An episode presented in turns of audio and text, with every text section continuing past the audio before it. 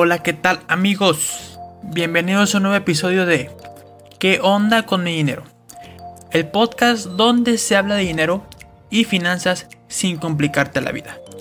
El día de hoy quiero tocar el tema de la bolsa de valores, mitos y consideraciones. Comenzamos. Este capítulo se llama ¿Qué onda con la bolsa? ¿Sabías que si en mayo de 2012 hubieras comprado una acción en Netflix a 139 pesos, hoy tendrías poco más de 10 mil pesos? Y si hubieras invertido 3 mil pesos en Amazon en la misma fecha, hoy tendrías 60 mil pesos? Seguramente te preguntarás cómo. En el episodio de hoy te explico algunas consideraciones básicas del mundo de la bolsa de valores, así como algunas creencias y mitos.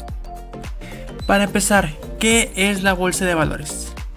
La bolsa es una entidad virtual un lugar, por así decirlo, donde se venden y se compran diversos activos de inversión, por ejemplo acciones y bonos, entre otros. Por lo general, cada país tiene su propia bolsa. Estados Unidos tiene, por ejemplo, la bolsa de Nueva York, el Nasdaq. Aquí en México tenemos la Bolsa Mexicana de Valores y la más nueva, la Bolsa Institucional de Valores. En otros lugares, eh, en la bolsa, las empresas van y ponen sus acciones para vender, es decir, pequeñas partes de su negocio, lo cual voy a explicar un poquito más adelante. Ahora, algunos mitos y realidades respecto a la bolsa. Empezamos. Mito número uno. Para invertir en la bolsa tengo que ser millonario. En realidad, hay casas de bolsa donde se te permite iniciar con muy poco dinero. Por ejemplo, Cuspid te pide mínimo 100 pesos para abrir tu cuenta. Y GMB Homebroker te pide 1000 pesos. Ambos son casas de bolsa mexicanas autorizadas y legalmente establecidas. Mito número 2. Puedo hacer dinero muy fácil y muy rápido. En realidad, no existe el dinero fácil y rápido. Los frutos de las inversiones en la bolsa se ven a largo plazo. No esperes ser rico de un día para otro. Mito número 3. La bolsa es un casino. Voy a perderlo todo. Realidad. Hay días buenos y malos en la bolsa pero esto no es cuestión de azar o de juego. Muy difícilmente perderás todo tu dinero. Y eso es porque manejaste muy mal tu capital. Si tienes dudas o quieres empezar a invertir en la bolsa, lee algún libro, ve algún video de YouTube o asesórate con un experto. Mito número 4.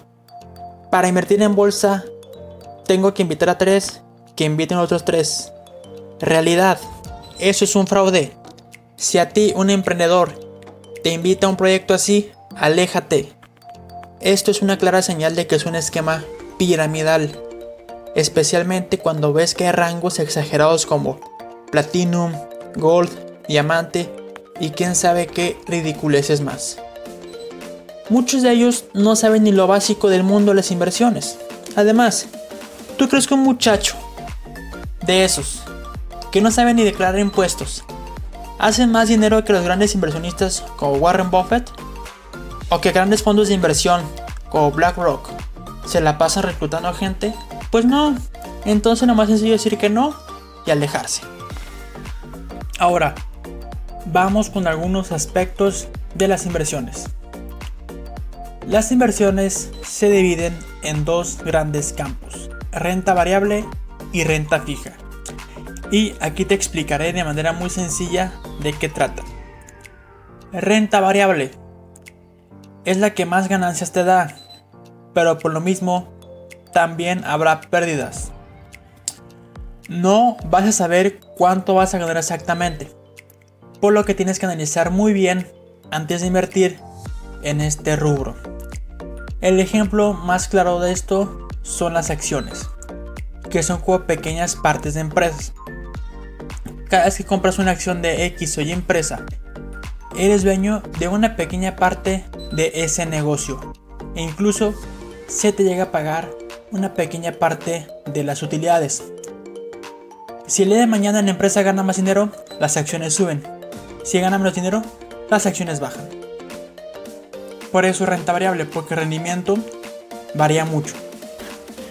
Renta fija es la que menos ganancia te da, pero es la inversión más segura, ya que desde un inicio sabes cuánto es lo que vas a ganar y difícilmente perderás dinero. El ejemplo más claro de esto son los CETES, o sea, los bonos gubernamentales de México. No ofrece mucha ganancia, pero es muy útil para ahorrar. Por ejemplo, te metes a la página de CETES Directo y desde un inicio te calcula en cuanto tomando en cuenta el dinero que metas y a cuánto tiempo te calcula lo que vas a ganar. Ahora que sabes de esto, ¿qué esperas para invertir? Da el siguiente paso e involúcrate en el mundo de las finanzas. Esto ha sido todo por hoy, espero les haya gustado. Nos vemos el próximo jueves de ¿Qué onda con mi dinero?